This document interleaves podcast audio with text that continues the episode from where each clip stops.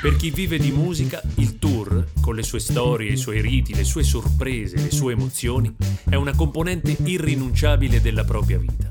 Così, in queste settimane di stop forzato, abbiamo deciso di chiedere ad alcuni grandi colleghi quali sono i loro 5 momenti indimenticabili in tour. Gli episodi più divertenti e quelli più commoventi.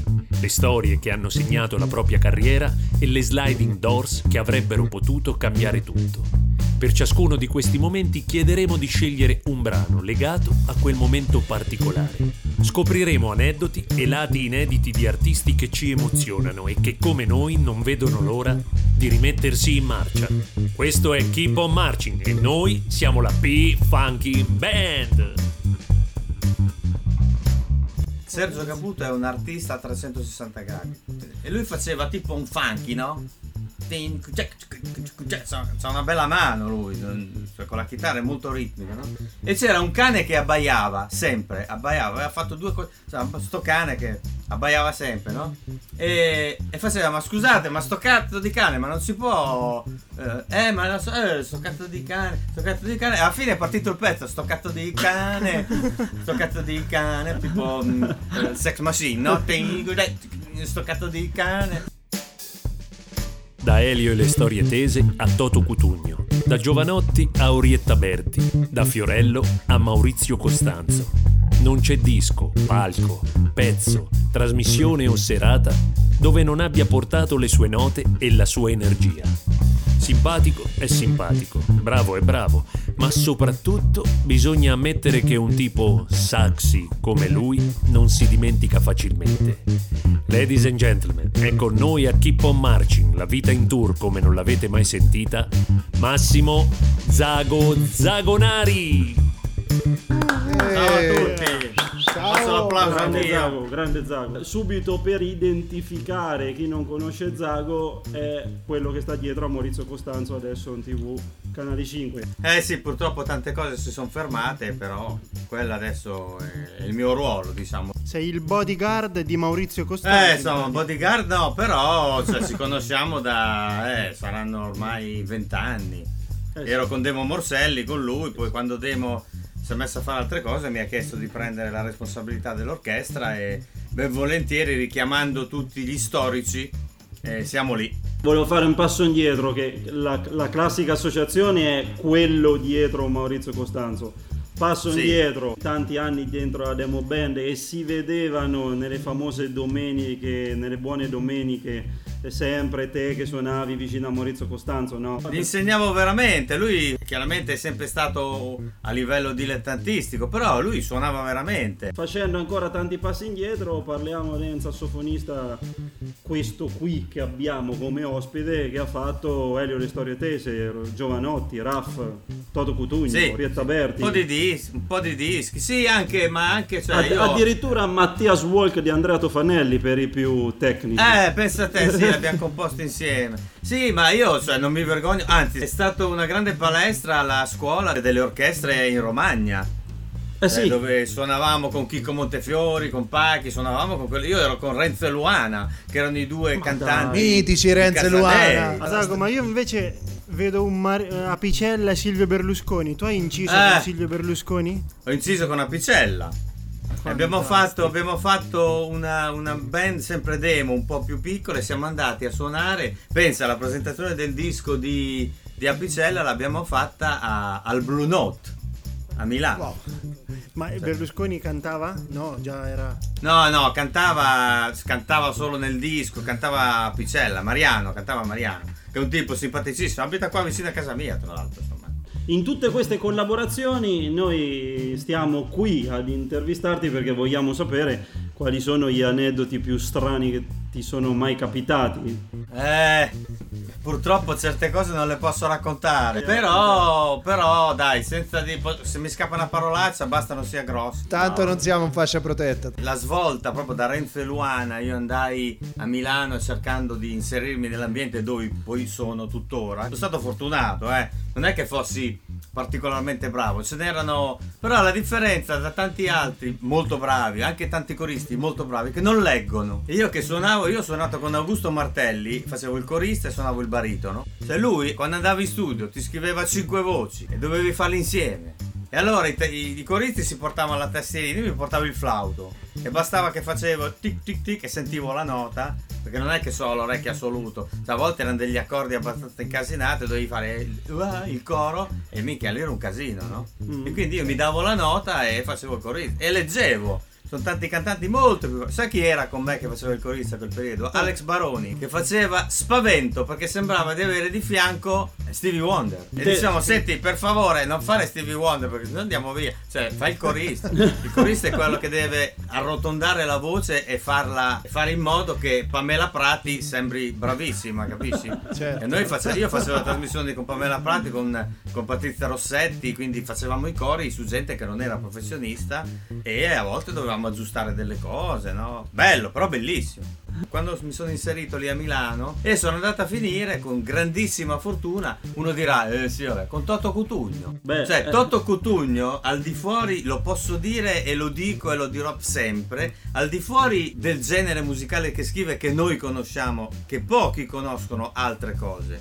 Lui ha un repertorio in Francia che cantava Joe Dassin, dei pezzi bellissimi, che non ah, sono l'italiano, i figli o le mamme e Toto Cutugno è una persona splendida, di una generosità che voi non ne avete un'idea. E proprio con Toto ci sono un paio di, di, di aneddoti. Con Toto io ho girato tutto il mondo.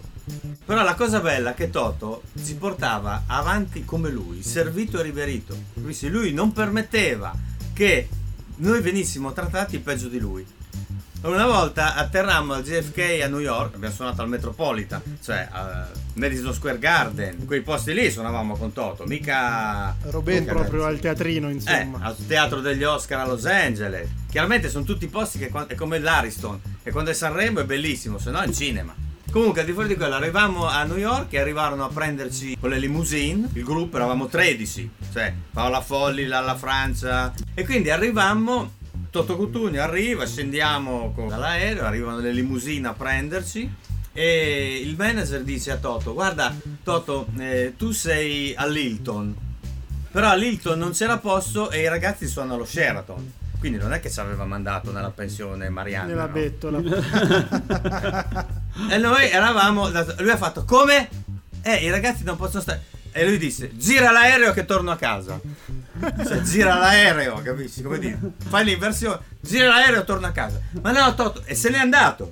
Ha fatto, no, no, i ragazzi stanno con me. Allora ha detto, beh, Toto, però ci sono solo le suite. Prendi le suite, le pago io se ce ne sono. Cioè, le pago io. Lui disse, no, ma figurati. E quindi si diedero delle suite, una, una, cioè, una suite ogni due cioè che le singole. Certo. Sì, ma la suite era un appartamento di 100 metri quadri. Eh, cioè, non ti incontravi neanche. Cioè c'era il salotto, due camere, due bagni, la cucinetta. E quindi leggermente comodi, diciamo. Insomma. Sì, sì, sì. Un'altra cosa con Toto bellissima, la prima tournée che ho fatto, ho fatto una tournée in Bulgaria. Erano appena usciti dal regime e quindi andammo a fare un concerto nello stadio di Sofia.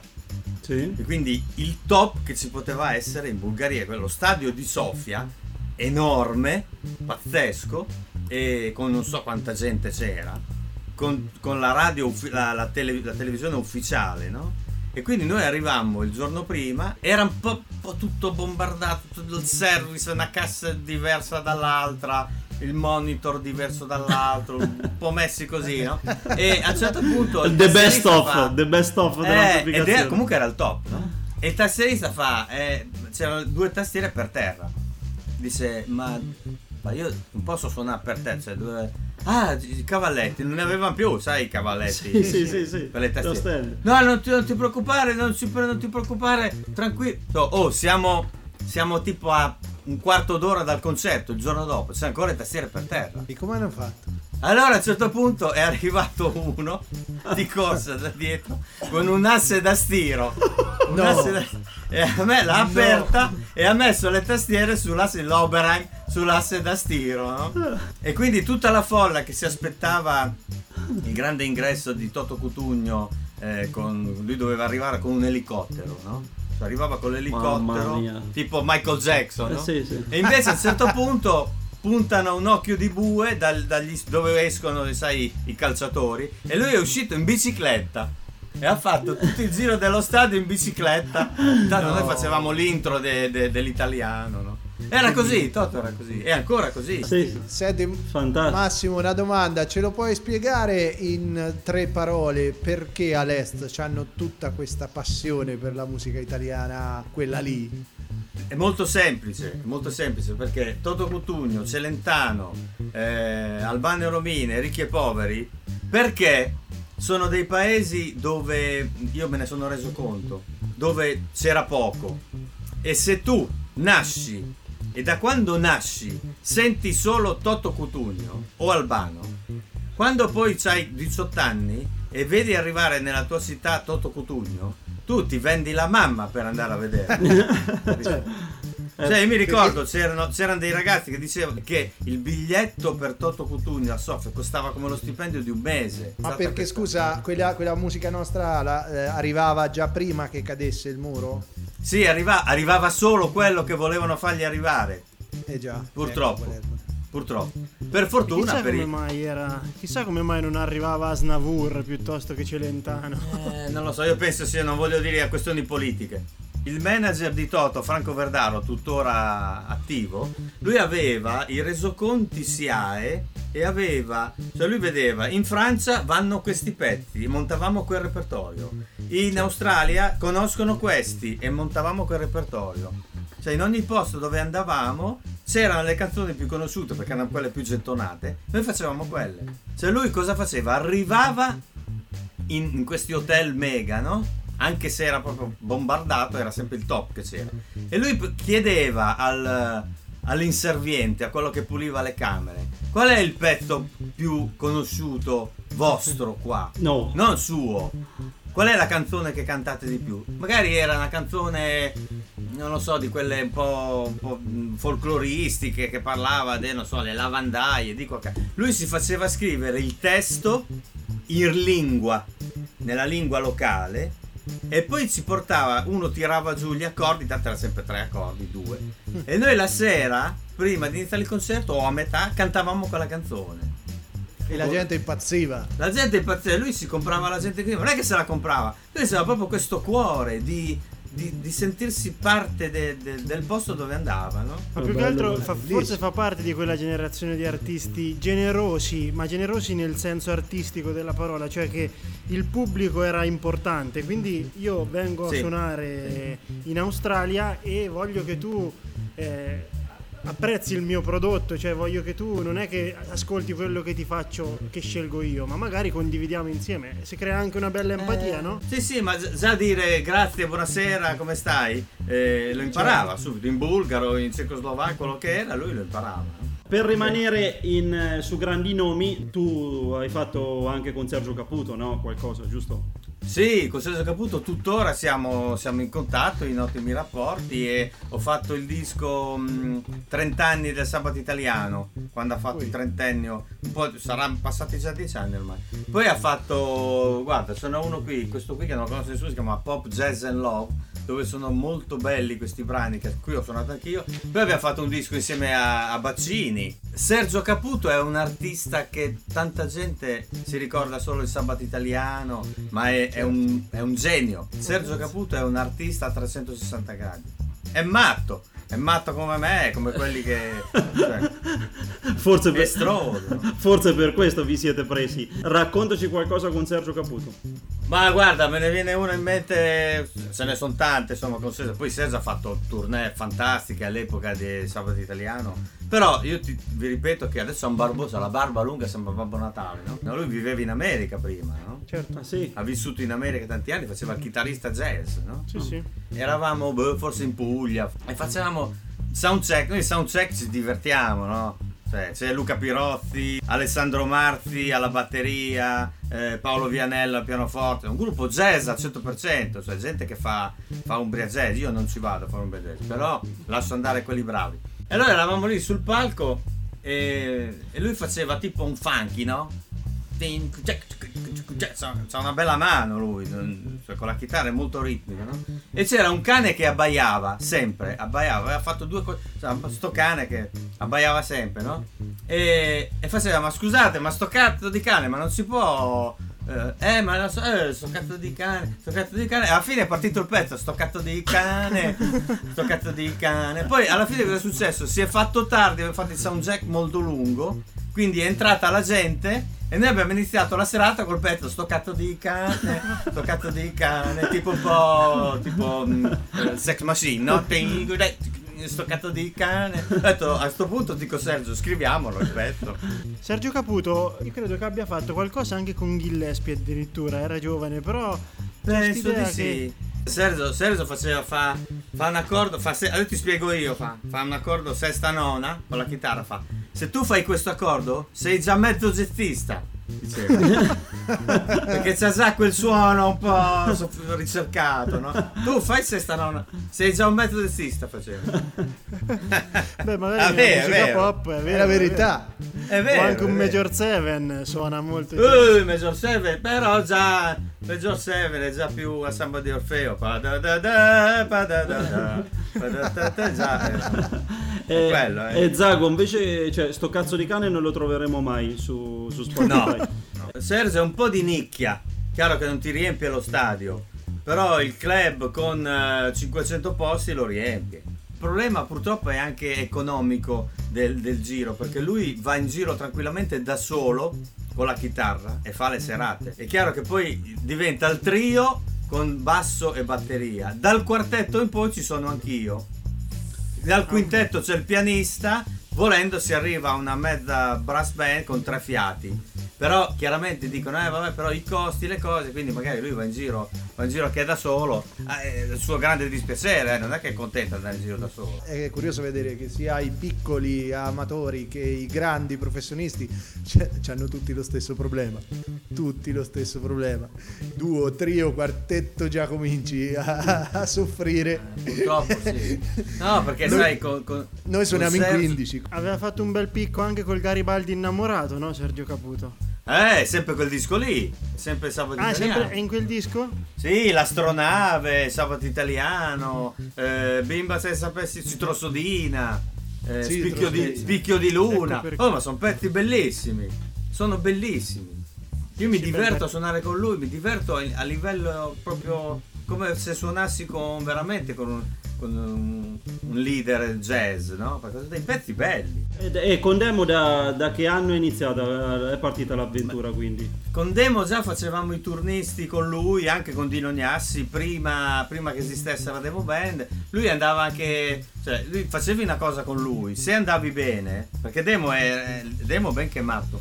Cioè lui è un talento pazzesco, lui fa una frase e poi dice copiala però non è che fa cioè, delle robe tremende, no? quindi magari non scriveva la parte.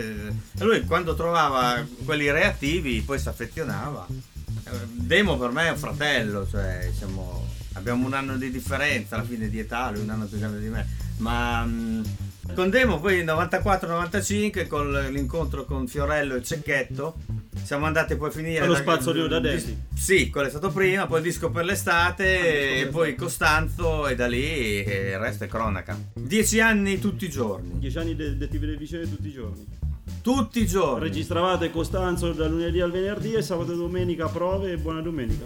Esatto 350 puntate di buona domenica e più di 2000 del Costanzo Show. Mamma mia, mamma mia. più di 2000 ma con lui più le tue adesso. Tu... Sì, beh, le mie, noi ne avremmo fatte con, con, la mia orchestra, ne avremmo fatte, boh, non lo so, 40-50. Eh, perché adesso facciamo. Ha mollato un po' il ritmo, no? No, facciamo 12 puntate all'anno, 6 e 6. Prima ah. ne facevamo 200 all'anno. Cioè, Andava in onda tutti i giorni. 2000 puntate adesso mi viene perché Dino Gnassi, no? Anche, e anche Riccardo ci raccontava le storie che racconta Pacchio. Dino, cioè che la band era molto unita, cioè vi guardavate capite quello che succede. 2000 puntate sì. praticamente è una simbiosi, siete un gruppo che...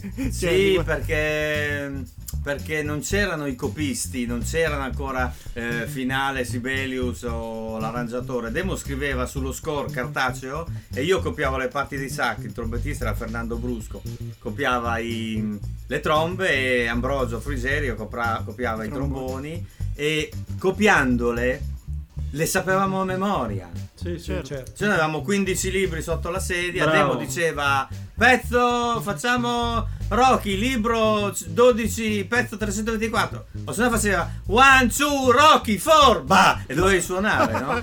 Questa con My De- Way ce Di-. Dino ci ha raccontato One, two, Sì. my way. Sì, troppe ne avrà fatte di quelle lì. Era come era una, una corazzata che partiva, anche se partivi col pezzo che uno non sapeva, uno, cioè noi partivamo a valanga in 20, capisci? Era una botta tremenda. Ma come cazzo fanno a sapere tutti questi pezzi? Cioè, un conto sai il quartetto, come adesso siamo in 7 da Costanzo, è uguale. Costanzo dice una cosa e partiamo, anche se non lo sappiamo, partiamo. Ma a partire 10 fiati faceva spavento. eh. Ma a me diceva Pachi che c'erano dei libri dalla A alla C, dalla D alla F, dalla Sì. G alla I. Cioè, Poi aveva fatto un libro, Basie, come sembrava, sembrava, sembrava una lapide rilegata in oro, era l'essenza della musica italiana. Poi ognuno di noi metteva la sua parte, perché anche lui cioè, adesso è diventato un arrangiatore molto bravo, molto efficace, ma all'inizio non è che avesse tutta sta, sta preparazione, un conto arrangiare tre fiati, un conto arrangiarne dieci, no? Noi stessi dicevamo, ma qui magari facciamo l'ottava sopra, l'ottava sotto, ah sì, lui era sempre proprio, era il primo a dire, ah bene, grazie, meno male.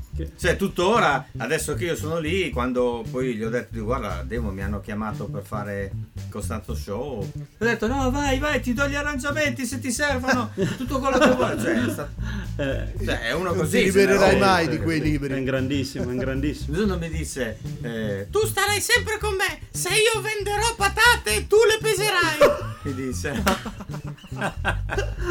Perché tu de- devi essere sempre dalla parte dell'ospite, Sì, no? Se viene un cantante, cioè tu non puoi dire no, hai sbagliato. Devi dire scusa, abbiamo sbagliato noi, adesso mettiamo a posto. Oppure dici, ma secondo te non si può fare, se lo fai in tono sotto? E il cantante dice no, in tono sotto non lo faccio perché è, un, è una... Per me è Un'offesa. Sì, no? sì. Poi lo facevamo lo stesso, un tono sotto, e lui si era visto che andava bene. Bravo! E l'aveva già fatto un tono sotto. Cioè, non è che siano stati dieci anni per il capo, perché lui cioè, ha capito cosa voleva È, dire. è una Eh, spada, è una spada. Oh, Demo bellissimo, vi racconto sta aneddoto. Eh sì, bravo. Ce ne sono tanti, non li posso raccontare perché Vabbè. ci sono parolacce, bestemmioni. E eravamo Anche Dino al- ci ha detto questo, infatti. Eh, lo so. Eravamo a- al, non so se ve l'ha già raccontato Dino, al matrimonio di Enrico Papi, Trinità dei Monti. Testimone era Costanzo. Io poi tra l'altro, adesso ho già divorziato, però io l'ultimo matrimonio che ho fatto è fatto Demo e Lucia testimone. Ah, a ma dai. Gandolfo. Sono stati i miei testimoni. A parte quello, insomma, matrimonio di Papi, eh, tutti vestiti di bianco, aveva arrangiato i pezzi l'Ave Maria. Cioè, fai conto con la big band in chiesa. Però aveva arrangiato quei pezzi lì, albinoni, bellissimi, Ah. no? Marcia nuziale. Allora siamo. Prima del matrimonio arriva il- il- quello che doveva celebrare, che non era il cappellano, era tipo un vescovo, cioè era uno tosto, Cardinale. un cardinale, no? E arriva con tutta la parannanza già, no? Demo mangiava la gomma. Buongiorno! Gli fa. E come gli dice buongiorno, gli parte la gomma e gli si attacca qui al prete. E allora Demo cosa fa? Tranquillo, proprio senza scomposti, l'ha presa e se l'è rimessa in bocca, no? E ha ricominciato a mangiare. L'alto prelato che è rimasto impassibile, no? Gli dice, maestro, tutto bene? Benissimo, come va l'acustica? Bene, c'è un reverbero della Madonna! Con rispetto però! Con rispetto, no? Cioè, lì, urlando, cioè, è partito così, cioè in chiesa, Trinità dei Monti, reverbero della Madonna. È minimo. Con rispetto. Con rispetto perché lui rime- cerca sempre di rimediare dopo no? e poi mi guardava come dire cosa ho detto Dico, "Dio, cazzo". perché lui era così era un condottiero È una macchina da Ma guerra. È senti- una macchina da guerra. una, ma- una macchina da guerra Ma in queste 2000 puntate, praticamente oltre alla puntata c'era almeno un pomeriggio di prova? O No, no. eravate- ah, facevamo lui gli dava come, come adesso a me mi dicono l'argomento è eh, la donna quindi chiaramente preparai tutti donna con te siamo donne tutti i pezzi. E poi quello che poteva succedere se c'erano gli ospiti che dovevano cantare venivano prima.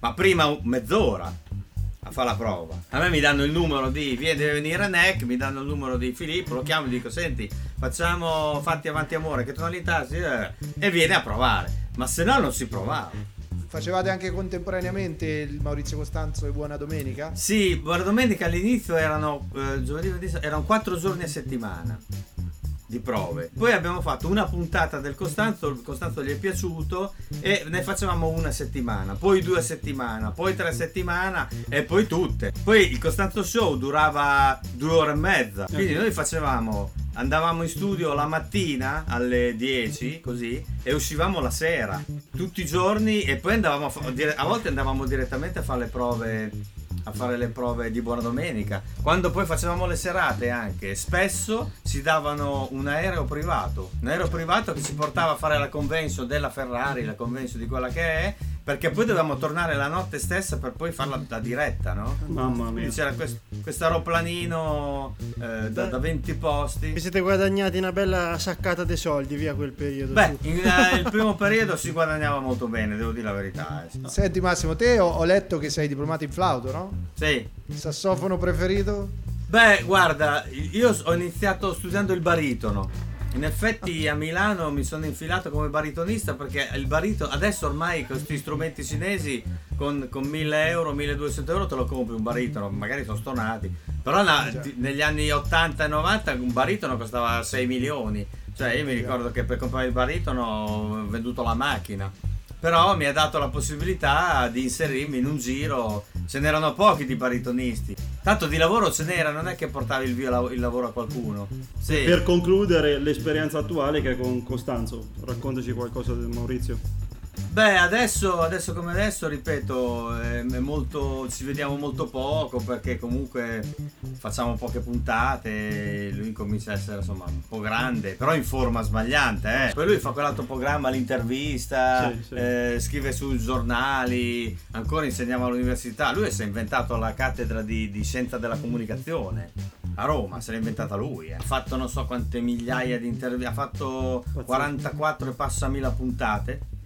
4.000, scusate, no ho Ha sbagliato. scritto 4.000 testi di canzoni come se telefonando, ad esempio, insomma, eh, sì, c'è sì. uno... Ha fatto tipo 4.500 puntate, lui ha intervistato, cioè gli manca di intervistare il Papa. Comunque Costanzo, pur essendo una persona estremamente professionale, una cultura infinita e di una simpatia unica, è un, è un comico, cioè è, un- è uno che l'ha battuta subito, l'ha cazzata subito, no?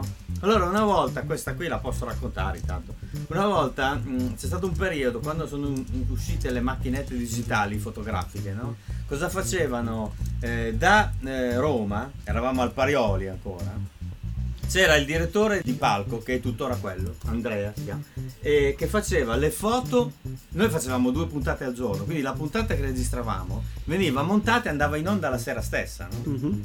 faceva le foto a tutti gli ospiti e poi fa- scaricava le foto in un file e le mandava a Milano perché partiva tutto a Milano, no? Sì. Mediaset, canale 5 a Milano.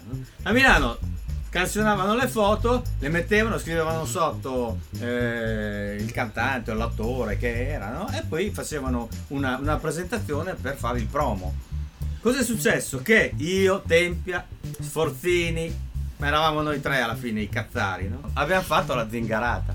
Abbiamo preso la macchina fotografica del palco, siamo andati dietro alle quinte e ci siamo fotografati con le mutande tirate giù, gli attributi in bella vista, no?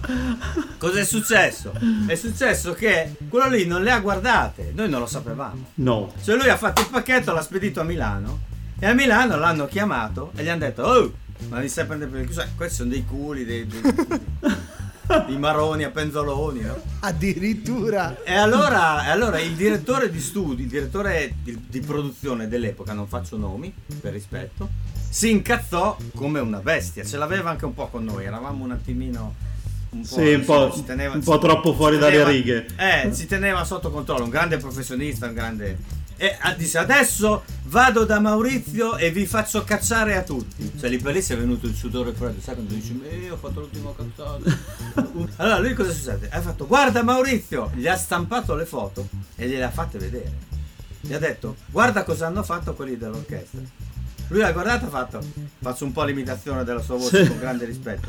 Ah, questo è Zago, il culo del Zago Sforzini. Ah, ah, ah, si è fatto una gran risata, no? Bravi, bravi, bello scherzo. Beh, il direttore si è incazzato ancora di più. E lui l'ha presa a ridere, cioè, capito? Cioè, lui quando, so, parlava, vi ricordate Bombolo? Sai il personaggio? No? Cioè, Cioè le cazzate con le scorregge, le pernacchie, lui era il primo a ridere. Chiaramente con grande rispetto poi di quello che era poi la puntata, no? Però lui ne aveva viste talmente tante che anche se c'era quello che aveva avuto una grande disgrazia della vita, poi lui quando dice voltiamo pagina, lui voltava proprio pagina.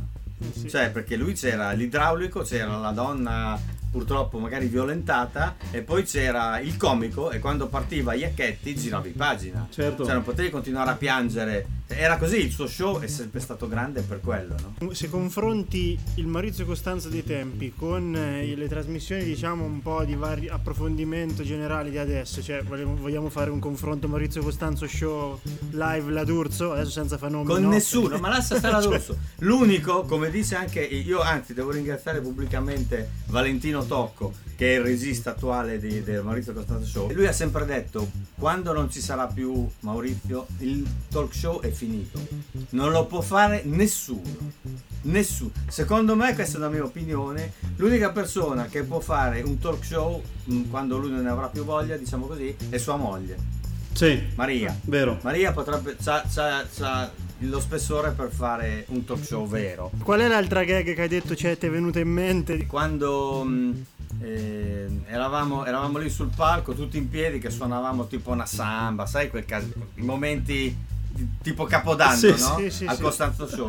Demo era andato giù per fare per animare il pubblico, no? Tanto quando partiva la macchina, poi Demo andava giù, veniva su per dare, per dare lo stacco finale o per chiamare i soli, ma quando partivamo partiva a Rino in treno, eh. E quindi Demo era giù. Costanzo si è messo davanti al posto di Demo e dirigeva. Eh, Io cosa ho fatto? L'ho scimmiottato. Cioè ho fatto la faccia sua, no? Mentre l'ho, l'ho preso, diciamo, un po' l'ho preso in giro, lui mi ha guardato.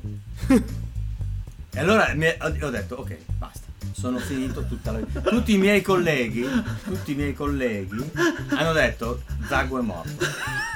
Cioè, non puoi prendere per il culo Costanzo, non puoi. Cioè, non è possibile, no? Cioè, poi ci siamo sempre dati del lei, per rispetto. Lui mi ha proprio guardato in faccia quando io ho fatto la sua imitazione un po' irriverente, no? Lui mi ha guardato e mi ha fatto Zagonari se ne vada a fare in culo. Vabbè. e lì si è sciolto il, il- si è sciolto il cioè con Maurizio io sono sempre stato così grande rispetto grande amicizia ma grande rispetto lo dico con, con grande orgoglio eh, non gli ho mai chiesto niente a Costanzo non, non mi sono mai approfittato di dire guarda Maurizio avrei bisogno. Mai. Che adesso quando siamo lì con l'orchestra lui non, non passa una volta che viene eh, non ci guarda dice eh Fortini come sta Gnazzi tutti bene. Cioè lui è così sempre si preoccupa eh, ci manda gli auguri ci ha, ci ha mai invitato a- come rappresentante dell'orchestra a Natale con tutto il suo staff per farci gli auguri ci ha offerto insomma il rinfresco natalizio fai video fai selfie con me cioè non c'è nessun problema un grande. e abbiamo, abbiamo la pagina su Facebook della Zago Boogie Band Sì, sì, sì. Che è molto che consigliamo a tutti di andare a vedere. sì, sì, sì. Ma per, per chiudere tutta l'intervista, perché veramente ci hai fatto morire fino adesso. Poi se potessi raccontare altre cose.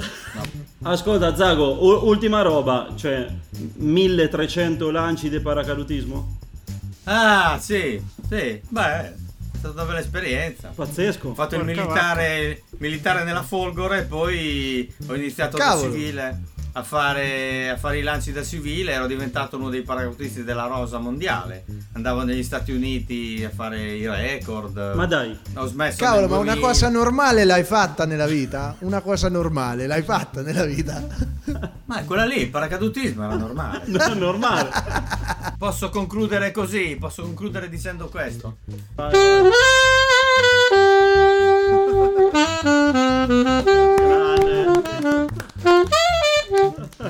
Grande Zago, grazie. Va bene. Ragazzi, grazie. Sei fortissimo. Grande. Oggi è stato con noi Massimo Zago Zagonari e vi ricordiamo che tutta la musica di cui abbiamo parlato e molta di più la trovate nelle playlist Spotify e YouTube del nostro podcast. Nella descrizione trovate il link e tutte le info per non perdervi nemmeno una nota. Potete riascoltare tra gli altri brani L'italiano di Toto Cutugno, Africa, ancora Toto Cutugno, Straight for My Heart di Sergio Caputo. In My Mood della Demo Morselli Big Band e Se telefonando, cantata da Mina su testo di Maurizio Costanzo. Ancora grazie Zago e keep on marching! Hey guys, it is Ryan. I'm not sure if you know this about me, but I'm a bit of a fun fanatic when I can. I like to work, but I like fun too. It's a thing. And now the truth is out there. I can tell you about my favorite place to have fun Chumba Casino. They have hundreds of social casino style games to choose from, with new games released each week. You can play for free anytime, anywhere. And each day brings a new chance to collect daily bonuses. So join me in the fun. Sign up now at chumbacasino.com. No purchase necessary. Group. Void were prohibited by law. See terms and conditions. 18 plus.